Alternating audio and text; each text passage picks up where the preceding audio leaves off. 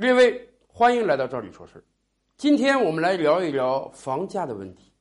过去两年呀，几乎全国各地又掀起了新一轮的房价涨潮。结果，在中央和各地政府的严格调控下，现在各地房价又有所回落了。很多地方开发商纷纷打出了降价牌。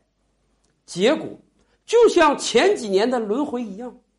一旦一个地方开发商开始降价了，我们就会看到有很多老百姓冲到售楼处，甚至打砸售楼处，说开发商凭什么降价？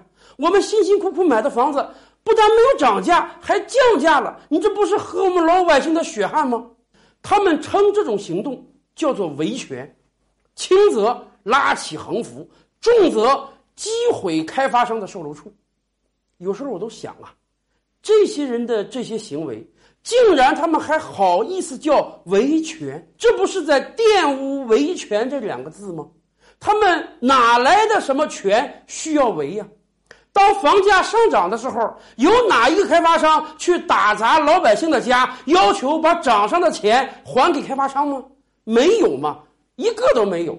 可是当开发商降价的时候，他们却要要求开发商不允许降价，或者把降下来的价退还给他们，哪里还有一丝一毫的契约精神呢？咱们首先讲，其实每个人都在抱怨我们的房价太高了，我们的房价拖累了我们的经济，我们的房价束缚住了我们青年人的梦想。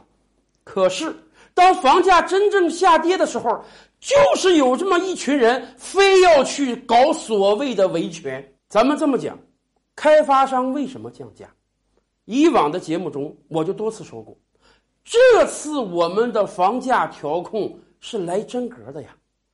各地政府都相应出台了各种各样限制房价的政策，有的取消预售，有的银行不可以提前还贷，有的。严格限制购房资格，所有这些政策就是要告诉所有人，房价不能再这么涨下去了，房价一定要维持在一个相当的水平才可以。而很多开发商，虽然寒冬还没有到来，他们已经感受到了寒意，银行贷款不好拿了，房子盖好可能不好卖了，所以开发商连土地都不敢去竞买了。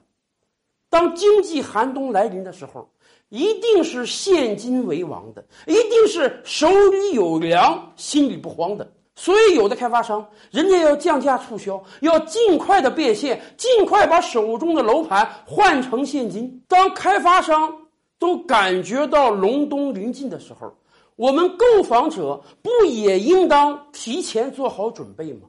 为什么我们总是一方面高喊房价太高了，另一方面一有开发商降价就去打砸售楼处？从小的方面讲，因为我们社会中有很多人就是不守契约精神的，他们信奉的就是会叫的孩子有奶吃，所以任何时候只要他们感觉自己吃亏了，一哭二闹三上吊，去闹去打去砸。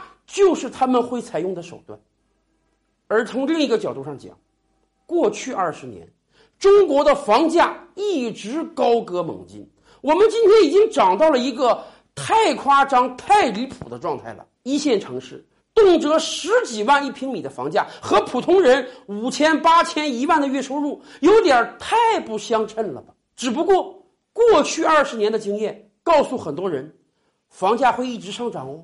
即使有微调，不要担心，过个三五个月、半年，只要一放水，房价还是会上涨哦。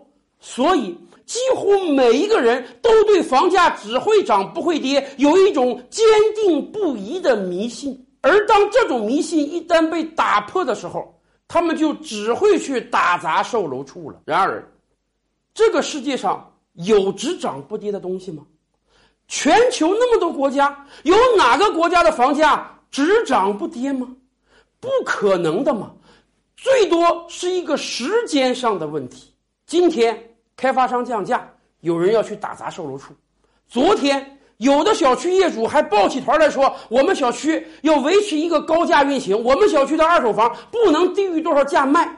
可是明天，当整个房地产调控真正完全成功，房价被彻底按下来的时候，他们还想去打砸谁呢？那么十一期间，全国到底发生了多少起打砸售楼处的事件呢？感兴趣的朋友，您可以回复“降价”两个字儿到“赵理说事儿”的微信公众号中，我们给大家总结一下。四十年沧海变桑田，看新疆李奶奶把戈壁滩变成良田。